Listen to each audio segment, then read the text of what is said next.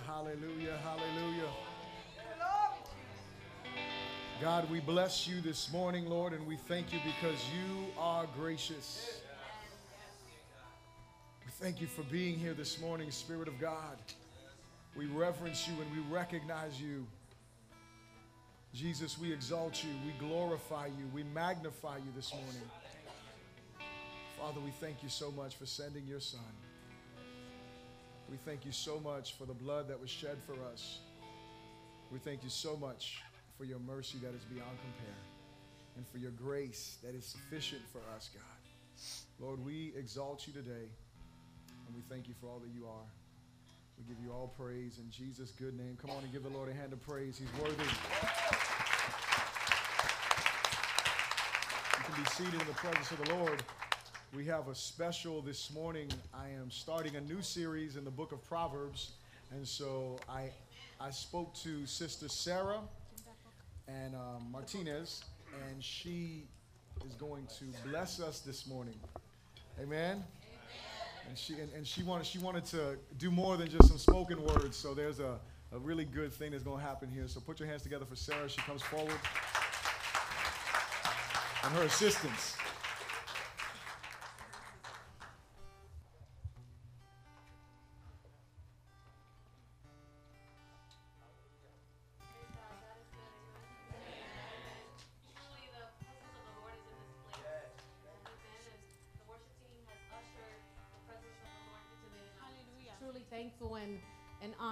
Bishop gave me this piece. Um, I cry all the time because the Lord has been so good to me. Amen. He's been so good, and there are times in our lives that you know we think that the Lord doesn't hear us. There are times that we're so low in our lives that we think that God can't reach us that we're in the pits and in the darkness and that God can't reach us and He doesn't listen. But He is always there. There is nothing beyond His reach. There is no place that we can hide that He cannot reach us. And so the piece today is called From Lies to Wisdom. Amen.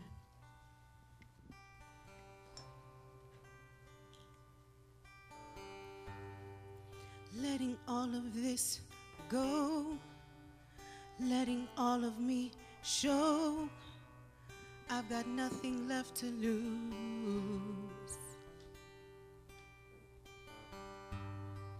Getting tired of the fight, God, I need a place to hide.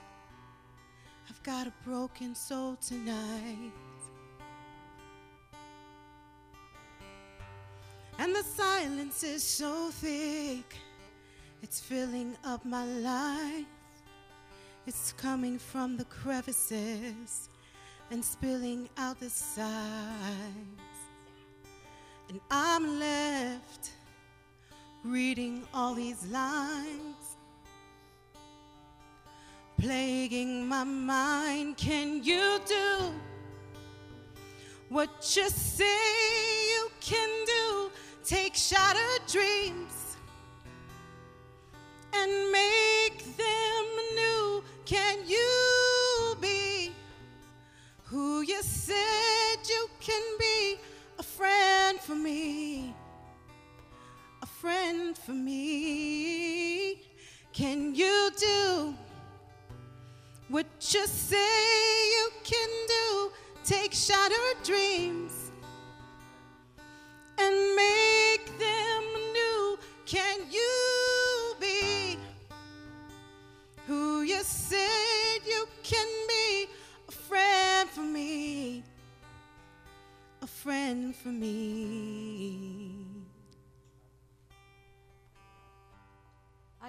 sometimes because I have a notion of pain and I'm tired of the lies the enemy feeds me.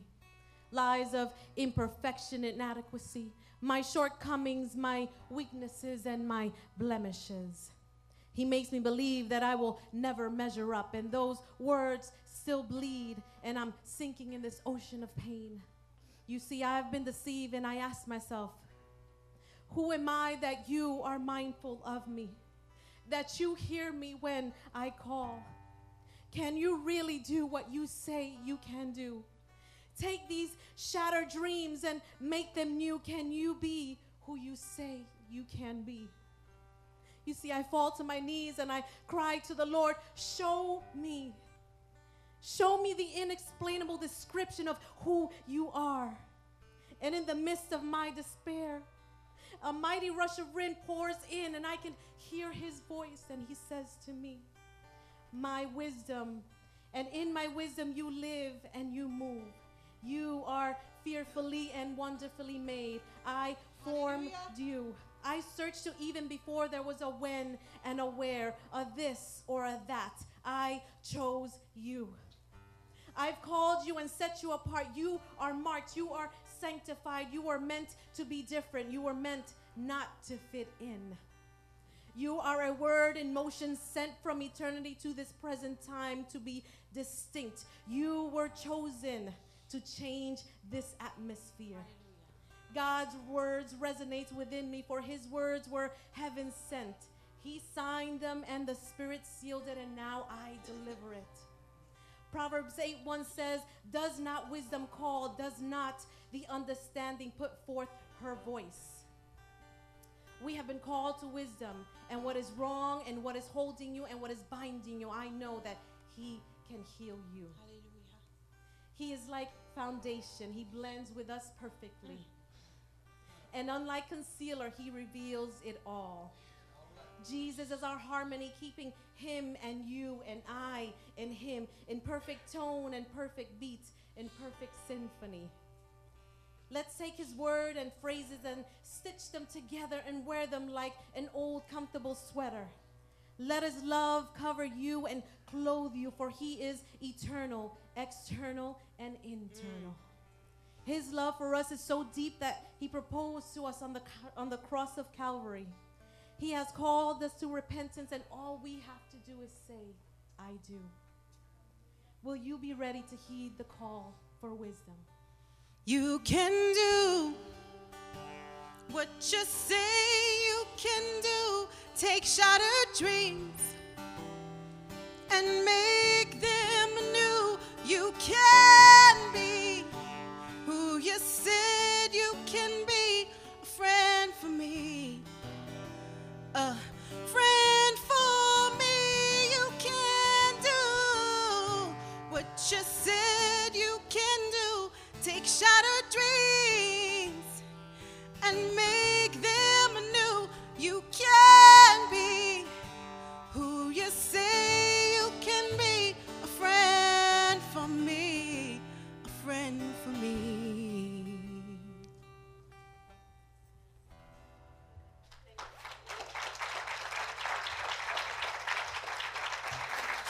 Praise the Lord.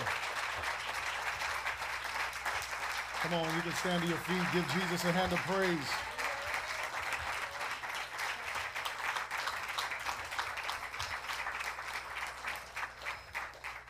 Hallelujah. Open your Bibles with me, if you would, to the book of Proverbs, and we will start in chapter 1.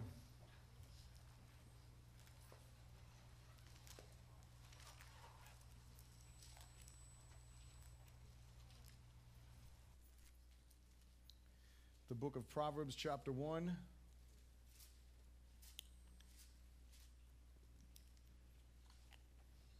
When you got that, say so. And now hold your place there, and I want you to turn to Proverbs 8. And when you got that, say so. And when you got that, hold your place. I'm just kidding. Let's go to verse 1 in chapter 1. The Proverbs of Solomon, the son of David, king of Israel. To know wisdom and instruction, to perceive words of understanding, to receive the instruction of wisdom, justice, judgment, and equity, to give prudence to the simple, to the young man, knowledge and discretion. A wise man will hear and increase learning, and a man of understanding will attain wise counsel. To understand a proverb and an enigma, the words of the wise and their riddles and turn to chapter 8, and we'll begin reading there in verse 1. Does not wisdom cry out, and understanding lift up her voice? She takes her stand at the top of the high hill, beside the way where the, pla- where the paths meet. She cries out by the gates at the entry of the city, at the entrance of the doors To you, O men, I call, and my voice is to the sons of men. O you simple ones, understand prudence, and you fools, be of an understanding heart. Listen, for I will speak of excellent things, and from the opening of my lips will come right things. For my mouth will speak truth. Wickedness is an abomination to my lips. All the words of my mouth are with righteousness. Nothing crooked or perverse is in them. They, all, they are all plain to him who understands, and right to those who find knowledge. Receive my instruction and not silver, and knowledge rather than choice gold. For wisdom is better than rubies, and all the things one may desire cannot be compared to her. Father, we are grateful today for your truth. We are grateful for your love. We're grateful for your kindness toward us. And Lord God, today I just humble myself before you and I ask you that you would use me to speak into your into the lives of your people, God. Father, I pray that you would utilize this series to bring edification to our lives and to bring change and transformation. And I pray that you be glorified in these next few moments that we are together. I pray all of these things, asking you, God, give us ears to hear what your spirit is saying to your church. We surrender all to you, God, and we ask you this in Jesus' good name. Someone said, Amen. You may be seated in the presence of the Lord.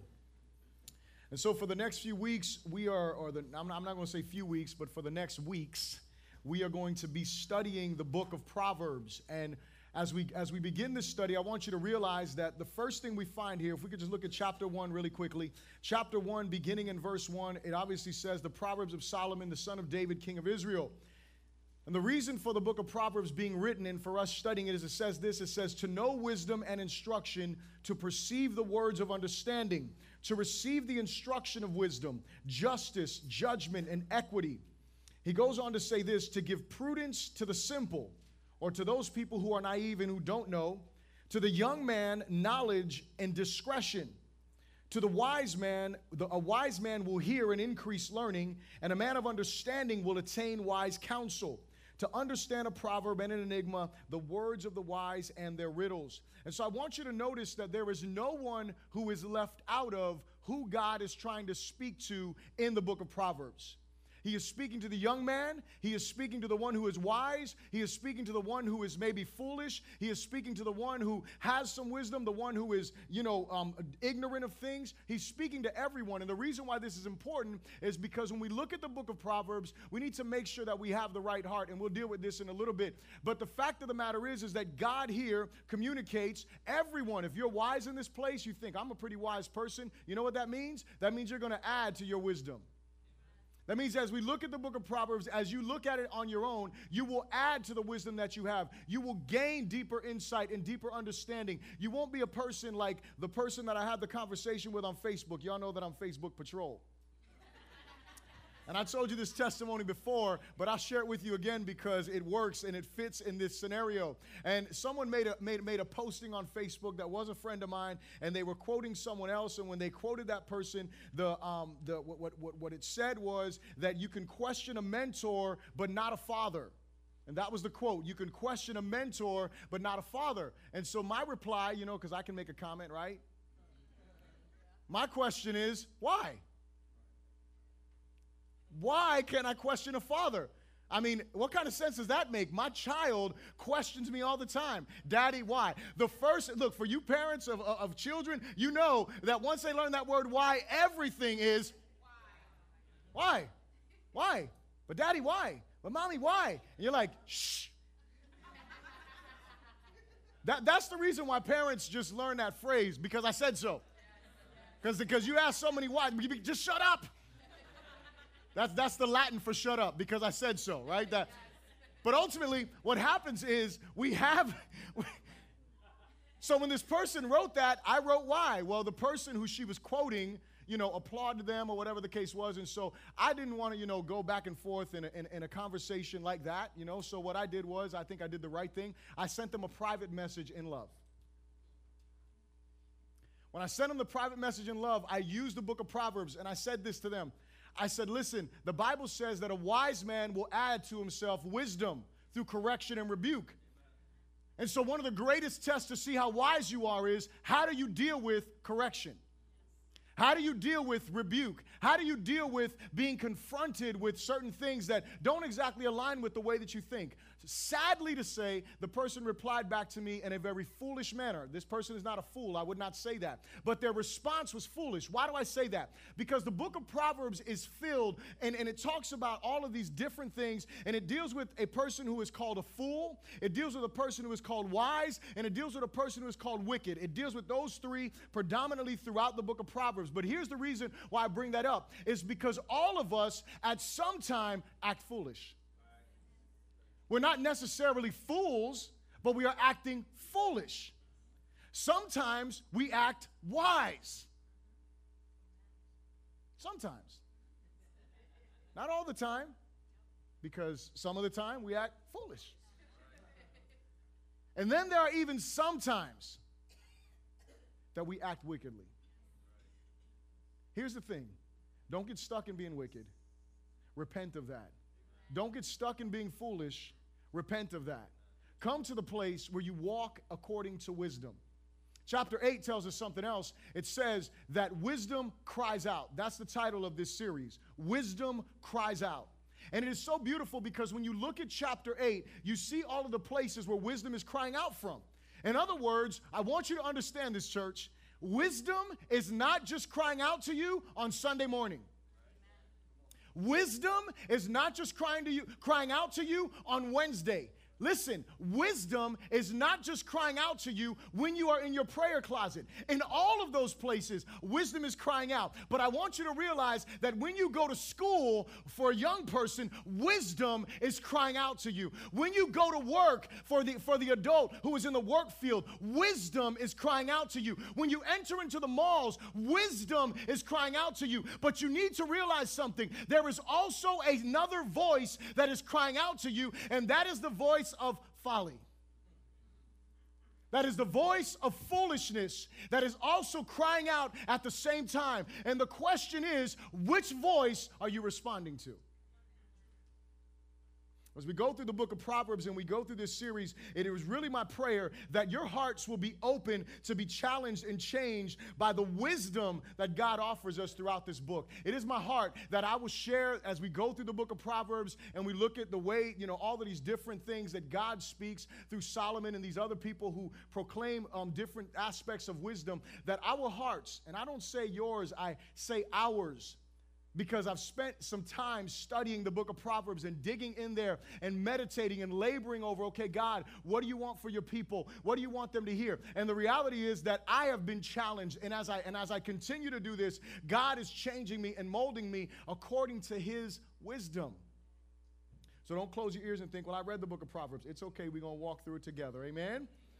And so today, what I want to do is I'm going to lay a foundation for the weeks ahead. And like I said, I don't know how long we'll be in here. I'm thinking we'll probably, I mean, there's enough stuff in here. Literally, I'm going to tell you literally. Literally, when I looked at everything, and, and, and what I did was I went through the book of Proverbs. I didn't have commentaries next to me. I could have used all of that stuff when I started studying this initially. I, obviously, I used commentaries afterwards.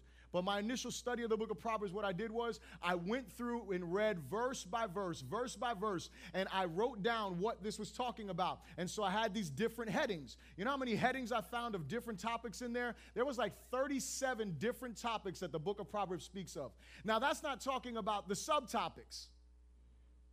I'm talking about, about main headings. So, for example, trust in the Lord, that's a topic that is in there. Trust in honoring the Lord. That's one topic. Under that one topic, there's 12 subtopics. So, we could be here for a long time, but we ain't gonna be here all that long. Amen. Hallelujah. We're going to come back and, and, and we'll work out on this later on at some point. But we are going to go through some things that are very pertinent to our lives. And so I want you to understand the way that we're going to study the book of Proverbs. As, as we just came through a study of Got Questions. And so that was what we call topical. Say topical. There are topical studies, and what that means is when you study your Bible or you preach or you teach, you can do it topically. So you can look at a topic like anger, love, hate, forgiveness, whatever. And those are topics. And what you'll do is you'll go through and you'll exhaust the scriptures, finding everything that speaks on that topic, and then you'll deal with it that way. And then prior to that, I did a series in First Peter and Second Peter, and those were exegetical. Say exegetical. Now, personally, I used to love, let me say this, I used to love preaching topically. When I was growing up in ministry and I first started preaching, I loved, I love, love, love preach topically because you know what? I preach a different message every single week. Hallelujah. But when I got to, to, to, the place of being a leader in the church, a couple of years into this, I started preaching series, but I was still doing topics. And then I started to realize, man, I really want to teach exegetically and preach because it's not just about getting up here and just giving you a bunch of information, right? It's about us digging into the scriptures and letting the scriptures speak to us. And so when you teach exegetically, which is the way that I think is the right way to do it, you look throughout history, that's the way that, and when I say right way, I don't want to say that's the only way. Amen. Even if you're teaching topically, there should be some exegetical stuff up in there. And so ultimately, what happens is when, when, when you look at the book of Proverbs, it's very difficult to teach it exegetically. The reason is because as you go through the book of Proverbs, you'll notice in one place he's talking about, you know, crazy women, right? And, and he, you know, he's talking about a harlot over here and then he'll talk about gold, and then he'll talk about giving, and then he'll talk about sons, and, and, and, he goes through all these. And so if we were exegetical, we'd be up in here and have like nine topics in one message. You would be falling asleep on me, be like lost because we'd be all over the place. So, what I'm gonna do is I'm gonna go through the book of Proverbs and we're gonna do it topically. And we're going to look at these different verses so that we'll go through them and we'll look at some major themes. We won't look at every single theme that is there, but we will look at some major ones that are important. But here is the big thing that I want you to get, and that is my prayer that you will pray for me as I preach through and teach through the book of Proverbs. It is this the most important thing for me and the greatest challenge for me is going to be is going to ensure that I am not solely helpful to you in this preaching. And what I mean is, I don't want you to come and hear this as just practical application for life, and that's all we're going to get. Because there's got to be something deeper than just practical application, because there is much more in here than just practical application. Are you with me? I don't want to just help you. What I want us to be able to do, I want you not to just look at it as okay. I want you to take notes. Please take notes. Do that. That's a good thing. Mark up your Bible. You know, look, you know, write arrows, circle stuff, make a mess. Glory to God right? I mean, get, get serious about it. That way you can navigate and you can look at all these different things we'll talk about. But I don't want you to only look at it that way. What we need to be able to do, and my goal is to make sure that we always come back to Jesus. Jesus' name is never mentioned once in the book of Proverbs. Never. God, God is, the Lord, all of that. But Jesus never. But here's the thing every book in the Bible, and I'm going to repeat this later on, so just be ready to hear it twice. Every book in the Bible should always bring us back to Jesus. And they do. The question is, what are you looking for? Are you looking for Him or are you just looking for knowledge? Are you looking for Him or are you just looking for answers? See, when we study the scriptures, we should do what? We should look for Him.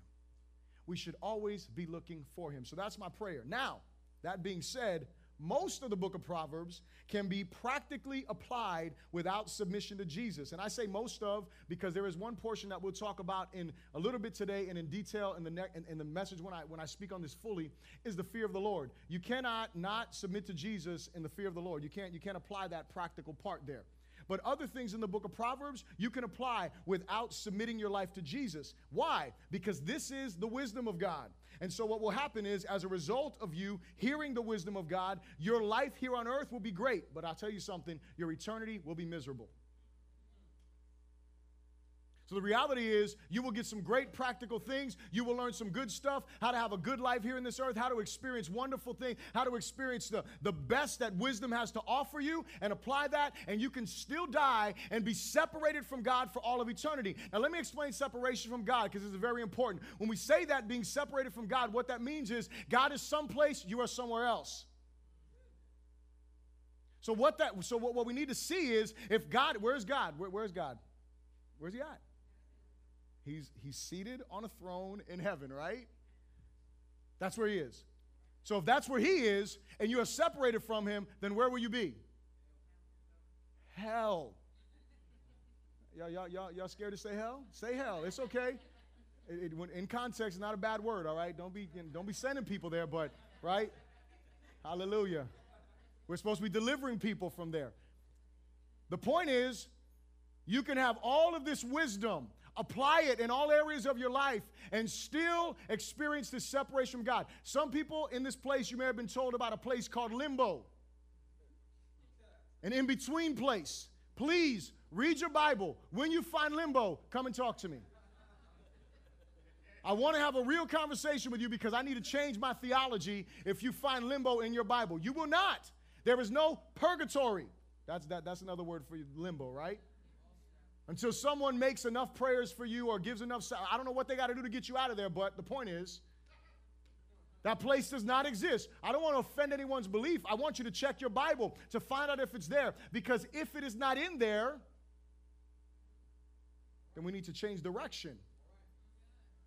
And for those of you that are sitting here and be like, oh, well, none of us are like, well, listen, if you're not like that, maybe you know someone who is, so help them. Amen? And so, looking through this, we can be separated from him. But can I tell you something else? It's not just about getting out of hell. I don't, it, it's not just about that. It is about experiencing Jesus here and now. It's, it's one thing to have a good life, it's a whole different thing to have real life. It's one thing to have all these different things the world has to offer. It's a whole different thing to have Jesus walking with you. And so that way, everything that you have that is good is sweeter. And the things that are bitter, they're not as bitter because you have Him walking with you. And that is the wisdom that is crying out. And so I will answer five questions for you this morning, and we will go through them rapidly. Say rapidly. rapidly. I don't know what that definition is, but we're going to try to do it. Amen. Hallelujah. And so the five questions are this. You can write them down. I think that it's a good way. I was going to introduce the book a little bit different, but then in looking at some, you know, some different studies, I was like, I think this will be a good way to do it.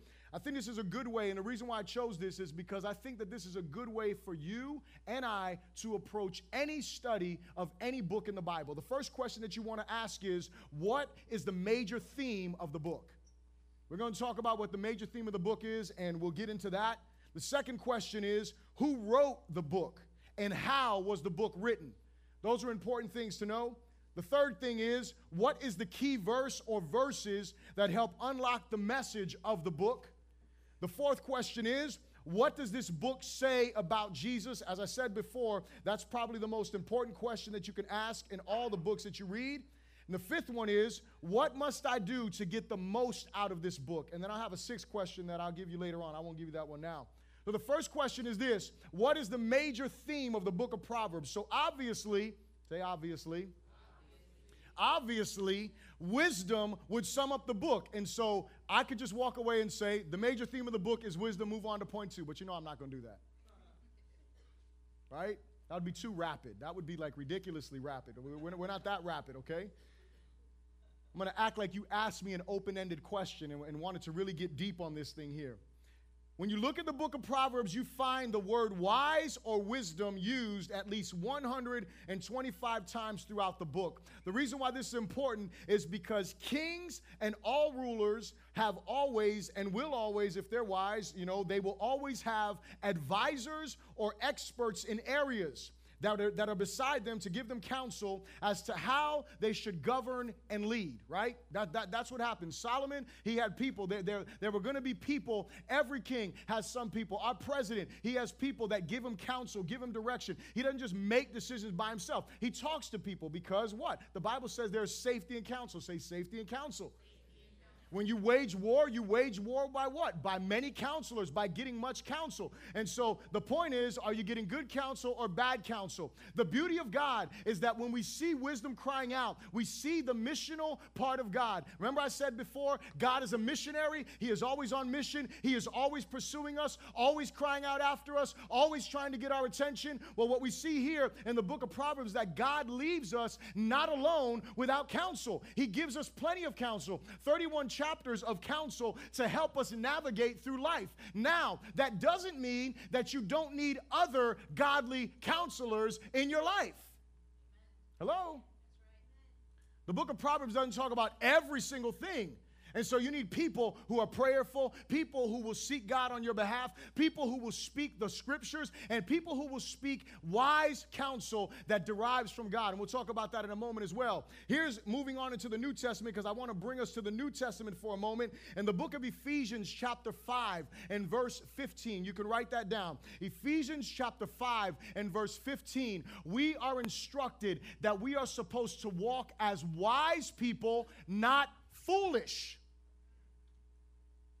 We are to walk as wise, not foolish. That means that our lives should reflect different values than that of the world. Our lives should reflect the values of Scripture. Being wise in this world means that, that you're reflecting the values of Scripture, that above all things, that you are bearing the image of Christ, that you are reflecting God before the ones that you lived before. The Bible also goes on to tell us in the book of James, chapter 1 and verse 5, this is an invitation. He who lacks wisdom, let him ask God. So if you lack wisdom on a topic, ask the Lord. If you lack wisdom in an area, ask God. And He is faithful to give it to us, right? And does He just give us a little bit? No. He gives it to us according to our need and our heart. The Bible goes on to say a little bit later on to, not, to ask in faith without doubting. In context, that's what that scripture is talking about. It's talking about asking God for wisdom and believing it. But then the Bible also goes on to say this, and this is an extremely important verse in James chapter 3. In James chapter 1, we get the invitation ask for wisdom. In James chapter 3, verse 13 through 18, the Bible says that there are two different types of wisdom. There is the wisdom that is divine. There is the wisdom that comes from God. And then there is another wisdom, and that is the, the wisdom that is earthly, that is natural, and demonic, is the way that James puts it. And so when we see that, here's what we understand from there. We understand that we are in a battle. Say, we are in a battle. You remember that I said that there's a voice that is there crying out, right? There's that voice of folly that is there crying out, trying to get your attention. But we are engaged in a battle consistently. We are always engaged in this warfare against what? Against the flesh, against the world system, and against demonic forces. Did you see that in the wisdom that is offered? So there's a wisdom that is totally opposed to the God that dwells in us. There is a wisdom that is totally opposed to the God who inspired scripture and the scriptures. There is a wisdom that is totally opposed to those things. And we have to make a choice. Which wisdom do we want to live by? I want to give you a working definition of the word wisdom, and it is this wisdom is correct is how to correctly apply or use knowledge. That's what wisdom is. That, that, that's a short definition of it. I want to give you some quotes that I thought were nice, but just a working definition. When we talk about wisdom, the correct application of knowledge. How do we apply knowledge correctly? Wisdom means being skillful. That's what that's another word that we find throughout here in the meaning of the word wisdom. It means being skillful and successful in one's relationships and responsibilities. Observing and following the creator's principles of order in the moral universe. That is according to Dr. Roy Zuck. Lastly, and this is why wisdom becomes so important. Please listen to this. People with wisdom have the skill to face life to face life honestly and courageously and to manage it successfully. Here's the big point.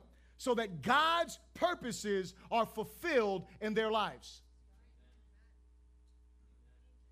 It's not just about having the ability to navigate through life it is about something bigger than my comfort. It is about something bigger than your comfort. It's about something bigger than you knowing the answer or knowing how to deal with the situation. It is about the purposes of God being accomplished in our lives. That is why God gives us wisdom. He says He doesn't, you don't get what you ask because what? You ask amiss. Again, that's James. Contextually, what are we talking about? We're not talking about money. We want to apply it to that. That's not what James is talking about. James is talking about wisdom. We don't get it because what? Because it's about us, not about Jesus. It's not about God's purpose in our life, it's about us. Here, God wants us to experience these things. This is what wisdom tells us. We'll look at that in a, in, in a moment. Wisdom, wisdom, wisdom gives us and offers us the ability to experience good stuff like prosperity and all of these different things. But here is the big point the wisdom we need from God is for His purposes to be accomplished in our lives. And any wisdom, please listen to me, any wisdom, any counsel that diverts you or keeps you away from God's purpose in your life is not God. And it can seem good. I'll give you one example. Again, you know, my Facebook situation. One of, my, one of my friends on Facebook, they just put a question out there. It was for everyone to answer. They said, What do you feel about meditation? Are you for it or against it?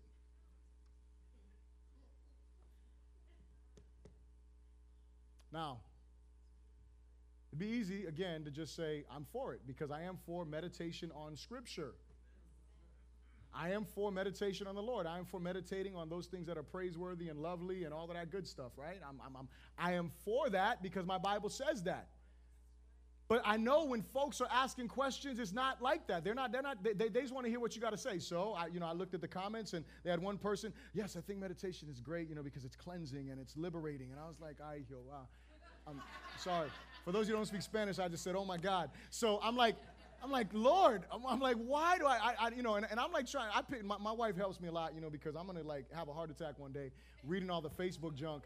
Um, and I appreciate those of you who have removed me from being your friends because of the stupidity you say. No, I'm just joking. I'm joking. I'm joking. I'm joking. I had, I had to throw it out there. But listen, um, you saved me from a heart attack, okay? Um, I am just kidding. I am joking. I love y'all. Please, friend, friend request me. I, I want you. I want you back. So my wife helps me. She she assists me often, you know, because I'm like, babe, I can't believe this person said this, and she's like, just ignore it. I'm like, I can't. So, so, so, so I'm listening, you know, so I'm reading this, this stuff and, and, um, and, and, you know, one of my, one of my friends, you know, he throws in there, you know, he's like, and he quoted like six scriptures and he's like, are you talking about this kind of meditation? And then I just had to just throw my, you know, because I was like, I don't know if this person going to read their Bible to just be like, whatever. So I said, I'm, I'm good with meditation on scripture. I said, I'm good with meditation on Jesus. I'm good with meditation on that. I'm good with that because the Bible calls us to that. But I said, I don't think that it's healthy for us to meditate like some spiritualists will have you meditate because that type of meditation is an inward type of meditation. It is about looking inward to find the inner whatever, okay? So here's the point. The point is, I'm to try to find this inner whatever. The Bible shows me there is nothing inner good in me. So what I'm going to find is nothing but depravity. That's depressing. If I am really looking inside, I'm going to find nothing but wickedness and sin. That is what I'm going to find. So why would I meditate on that junk? I wouldn't. But the point is, they're not telling you that because they're saying that there's some inner light. So here's the point. The point is, this person, I'm talking about wisdom that diverts you, takes you away from the wisdom of God, right? Takes you away from the purposes of God. Do you think God wants you sitting there going, hmm, you think so? You think is that is that what God wants you to do? So you can get in tune with the nature around you and all that. Is that what God wants? Listen, I have no issues with nature. All right, I'm all for we, we have we have recycling bins in our house. I know that. I don't hug trees, but you know, I'm, I'm cool with all that. All right, I, I, I want I want to preserve whatever. You know, I mean, it's all going to be burned up anyway. But I'm just saying. I'm just saying. But, but I want to do my part that while I'm here, right, in, in case it doesn't get burned up, it's not my fault that it got burned up. So, again, y'all, y'all are in a good mood today, glory to God. We just, but when I wrote this to this person, it was to help them understand something. There is a wisdom that sounds good. Everybody wrote on there, oh, well, you know, it's one thing to do a biblical, you know, but. Listen, don't use the Bible and but in the same sentence. Please, please don't do that because that's ridiculous. Like, yeah, the Bible is good, but. Yeah, the scriptures are good, but. Wait, get the but out of here. they just keep rolling today. I, I, don't know. It's, it's an anointing from Pastor Frank last week. It's left behind. We're going to send him a video and be like, Pastor, this is all you, man. But it's the wisdom that pulls you away from the purposes of God that we have to be careful. Because oh you, you know what? You sit down you know and, and whatever and, and you feel good because you you know you're, you're vibrating you know those mm, they make you vibrate. So you vibrated you felt good and you had the internal vibrations and you mm, right? And you get you get deep with it. You feel good. It's like a workout you know what I'm saying? I'm, I'm saying listen I want to say this. People don't do that stuff because it feels bad but it doesn't bring you to Jesus it's going to bring you to a wrong place. You don't need to be there, opening yourself up to spirits that you don't need to be open to. Hallelujah. Moving on to my second point, because I said we're going to do this rapidly. So that was like, honestly, that was 12 minutes on that one point. We're going to do it. We're, going to do better, church. We're going to get better right now. Who wrote the book of Proverbs? This should be quick, right? But you know, I'm not going to be quick, right? Solomon, right? He wrote it. You see Solomon, you see Agur of Jacob, you see King Lemuel's mother she didn't write it, but he's communicating, and they think that King Lemuel, that may be another name for Solomon. She communicates some great stuff. Also, we talked about this already the structure. How is the, how, how is the book written? And I, will, I want to quote what one scholar said that I thought was pretty amazing. He says, As we read the book of Proverbs chapter by chapter, because it's written topically, the Spirit of God has the freedom to teach us about many subjects, and we never know from day to day which topic we'll need the most. So when you look at the book of Proverbs, I do encourage this, okay? We talked about not just reading your Bible, but I encourage you to meditate on some Proverbs once a day. If you do one proverb a day, you meditate on that. I'm not saying that be the only Bible reading that you do, but make I, I would I would incorporate that because there are some things in there that God may just get your attention and call you out and be like, hey, I want to deal with you on this area. And you'll begin to understand things that, man, you just totally forgot. I, it's been a long time since I've gone through the book of Proverbs like that. And so when I was studying this, he was checking me all over the place. Holy Spirit is able to do that. Lastly, I want to say this the setting of the book of Proverbs was probably in the king's court. Yet we find something more intimate throughout the book, and it is the term, my son being used to open and close the book. So, chapter one has in there, my son. You go down a couple of verses from where we read, and you'll see it's Solomon speaking wisdom to his son. In the closing of the book, it is where King Lemuel's mother is speaking. It's beautiful because it's like a dad opens and a mom closes, and they bring this thing together. Beautiful picture of the way that God wants to speak wisdom. It's not gender specific. He only wants to speak through dads, or he only wants to speak through moms. He wants to speak through parents to their children. Amen? And when we read the book of Proverbs, we should get two things out of this. Number one, it should be a practical application that we as parents should spend time speaking wisdom into the life of our children. Sometimes that sounds like a lecture. Sometimes they don't want to hear it. Sometimes they heard it 19 times. And you want to know what's going to happen? When they have kids, they're going to repeat it 19 times to their kids. So, parents, speak wisdom into your children's life.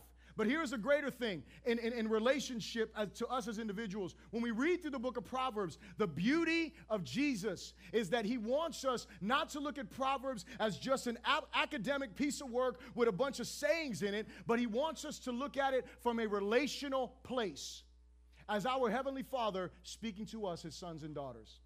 Amen? That was four minutes. We did good on that one. See, I told you we were going to get better. That's about as good as we're going to get, I promise you. Question number three What is the key verse that helps unlock the message of the book?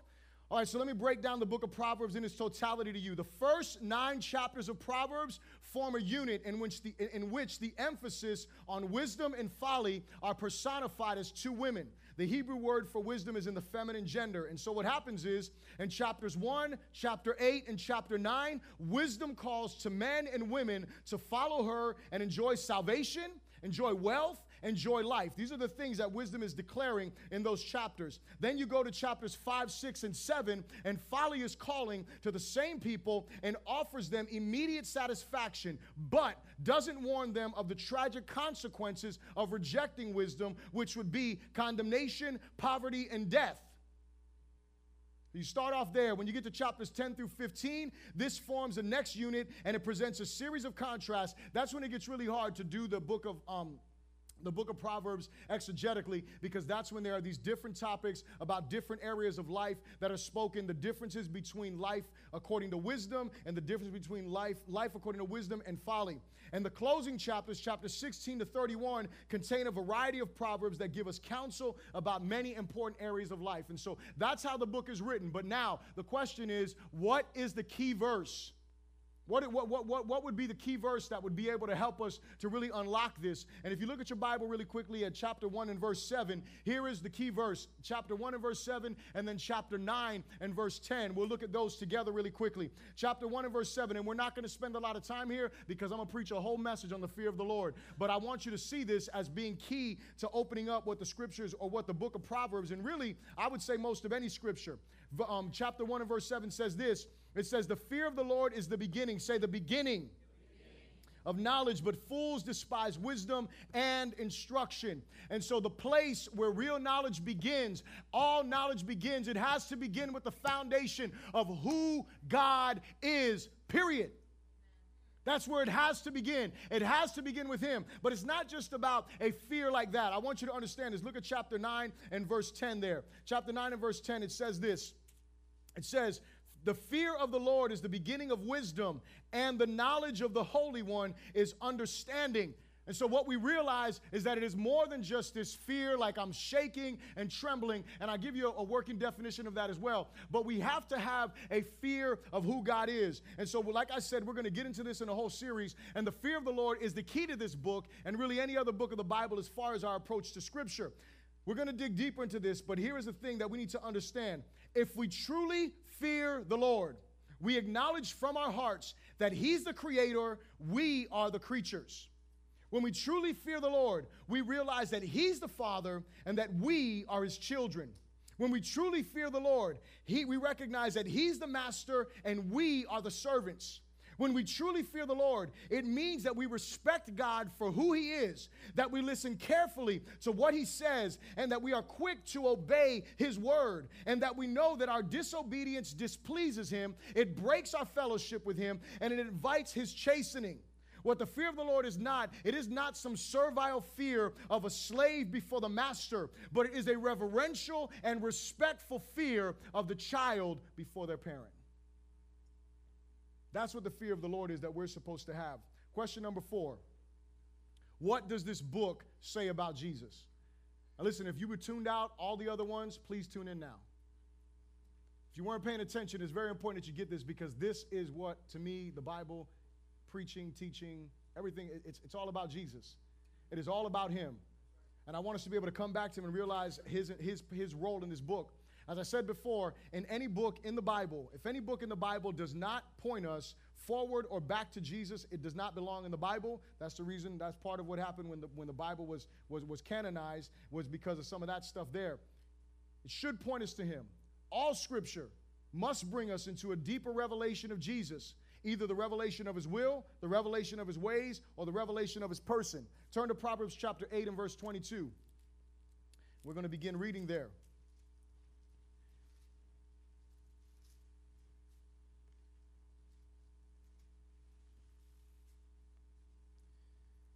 Proverbs chapter 8 and verse 22, it says this It says, The Lord possessed me at the beginning of his way, before his works of old. I have been established from everlasting, from the beginning, before there was ever an earth.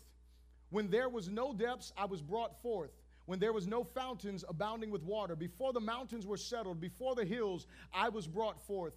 While as yet he had not made the earth or the fields, or the primal dust of the worlds. When he prepared the heavens, I was there when he drew a circle on the face of the deep, when he established the clouds above, when he strengthened the fountains of the deep, when he assigned to the sea its limits so that the waters would not transgress his command, when he marked out the foundations of the earth, then I was beside him as a master craftsman, and I was daily in his delight, rejoicing always before him, rejoicing in his inhabited world, and my delight was in the sons of men. And so, what does this depict? This depicts wisdom as being what? Eternal. Right? That's, that's what the scripture is saying here. Wisdom has an eternal, it's been there from the beginning, from God's beginning. So does God have a beginning? Oh my goodness.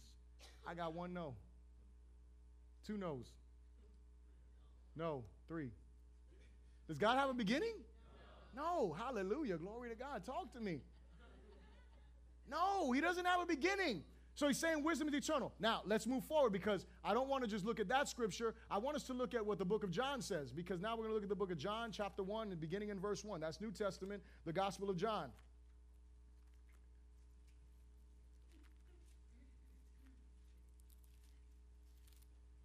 Now, wisdom in the book of Proverbs said what? said nothing was created without it, right? That's, that, that's what Proverbs said. That's what chapter 8 there said. Now, look at chapter 1 in the book of John.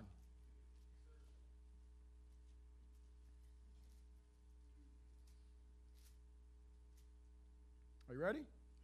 John chapter 1, verse 1. It says, In the beginning was the Word, and the Word was with God, and the Word was God. He was in the beginning with God. Doesn't this sound kind of like similar to wisdom over there? Sounds the same to me. But look at this. All things were made through him, and without him, nothing was made that was made. Amazing. Sounds like the same thing. But I, want, I, I don't want to leave you there either because I want us to move forward because I want us to see more scripture on this because this would suggest that Jesus Christ is the eternal wisdom of God, right? Let's see if other scriptures can, can, can, can confirm that and we'll get more than one, two witnesses. Let's go to 1 Corinthians chapter 1 and verse 24. I know you're like, this is not in the book of Proverbs. Of course it's not, but we need to confirm some stuff, right? Hallelujah.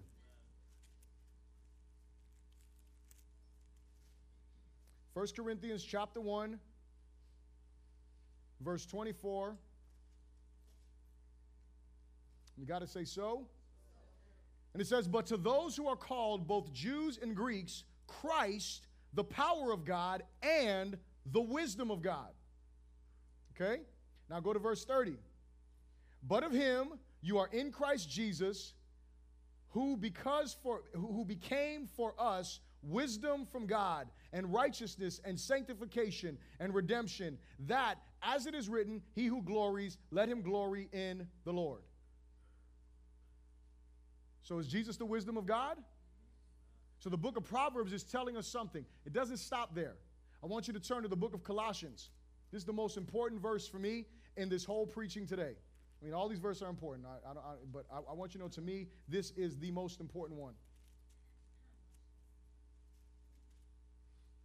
Colossians chapter 2. We're going to start reading in verse 1. You got to say so?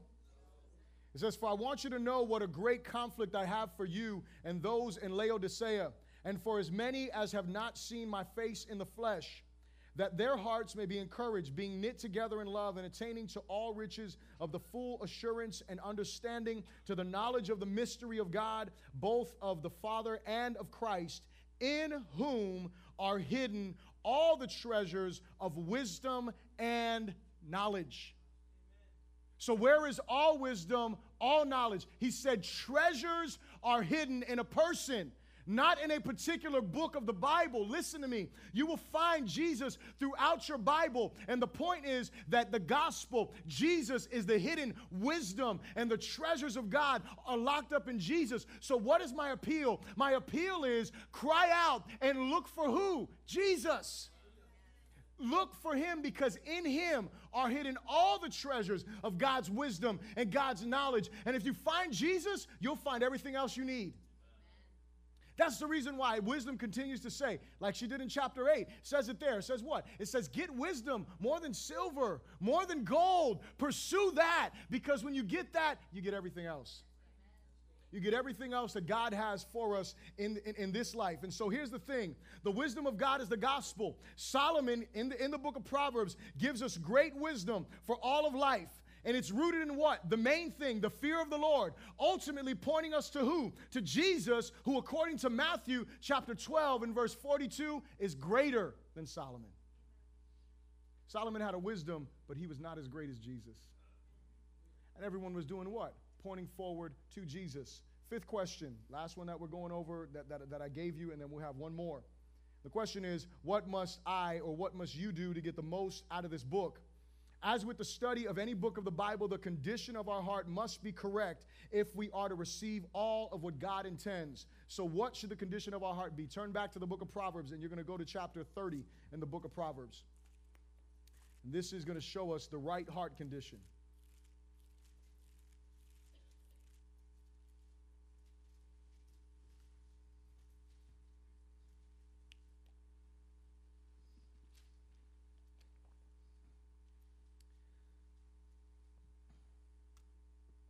You got to say so?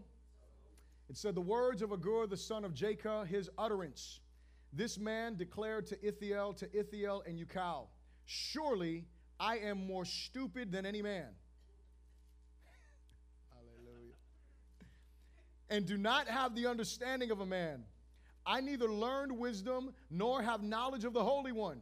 Who has ascended into heaven or descended? Who has gathered the wind in his fist? Who has bound the waters in a garment? Who has established all the ends of the earth? What is his name and what is the name of his son?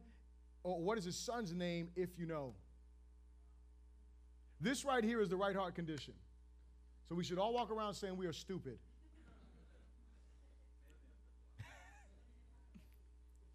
That's not what I'm trying to say. It's a joke. Hallelujah. What this guy is saying, obviously, he had some wisdom, or his, or his words wouldn't be written in this book. Amen? Amen?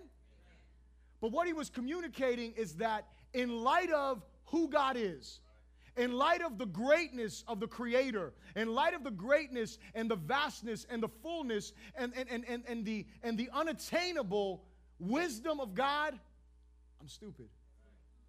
I'm foolish. I haven't learned anything. I haven't even arrived to, I'm, I'm still like a beast, is what he's saying. You know what he's doing? He's communicating a heart that is humble before God. He is communicating a heart that is broken and reverent before God. That's the right heart that we're supposed to have. The problem with us is that we come to God too full of ourselves.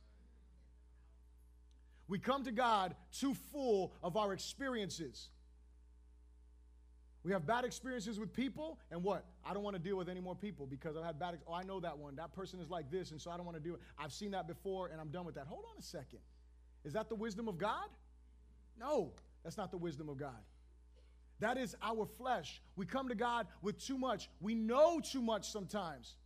And if we want to get the most out of any book of the Bible, if you want to get the most in everything that God has, what do we have to do? We have to come, we, we have to come before Him, emptying ourselves, acknowledging our need not only for wisdom, not only for knowledge, not only for understanding, but the greatest and deepest need that we all have for Him, and not only our need for Him, but our willingness to change.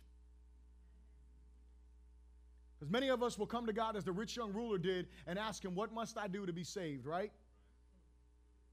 And he'll say, Well, honor your mother and your father and do all of these different things. And then you're like, Well, I've done, I've done all of that. And then he says, Oh, one thing you lack sell everything you have, come and follow me. And we walk away from Jesus saddened. Why? Because he asks us for too much. He asks us for more than we're willing to give. We are willing to give him a day, not our life. We are willing to give him a couple of days a week, not our whole week. We were, we, were, we were willing to give him a few hours in our day, not our whole day. We were willing to give him a part, we, we were willing to give him our spouse, but not ourselves. Oh, you know what I meant, right? We're willing to say, God, change them. Don't worry about me. Because you get them right, I'll be good. Lord, what must I do to restore? Okay. He says, Give me you. And all of these things, we're willing to give him our children. Listen, when I youth pastored, I can't tell you how many parents came to me. They were unwilling to change. They were unwilling to repent of their sin, their hypocrisy, their ways of being wrong. They were unwilling to do that, but they wanted their kids to walk on water. And they thought that the youth pastor has a magic wand and be like, abracadabra. Pastor Jason, just have a conversation with them. Okay. I can have a conversation to them. I will preach to them till my heart falls out of my chest every week. I will love them. I will pray for I, but, but that is not the issue. Oh, yeah, they're, they're part of the problem, but they're a product of something else. Many of us come to Him like that. We come to God like that. We're willing to give Him other things and not the very thing that we need to give Him, which is our heart, our full devotion. To close this point, I love this quote. The Holy Spirit teaches the serious, not the curious. See, when you're serious, you come to Jesus with a heart that says, God, I want your will, not mine. When you're serious, you come to God empty of yourself. Yeah, God, I've had some experiences, but none like you. You've been there, done that, back and forth. You're there already. You're here. I don't, you know, you're beyond. That's how you come to Him. That's a serious heart that says, I want to be like you. And the question I didn't tell you about, which is my closing question, is this Every one of us must make this decision. Do I wish to be found wise or foolish by God's standards?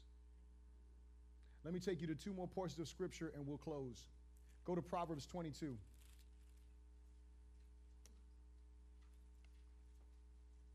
Proverbs 22, 17. We'll begin reading in verse 17.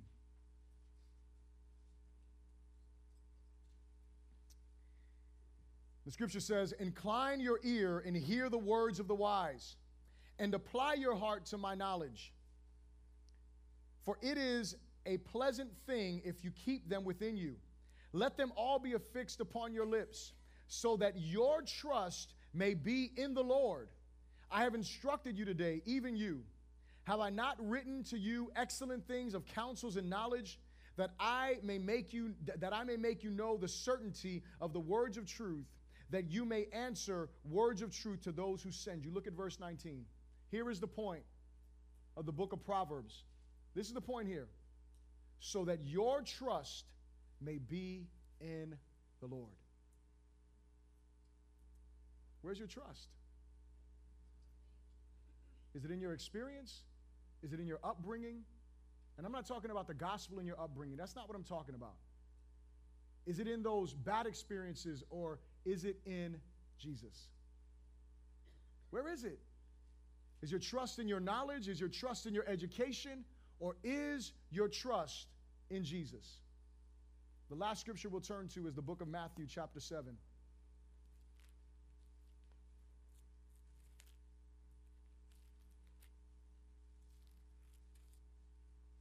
Matthew chapter 7, verse 24 to 27.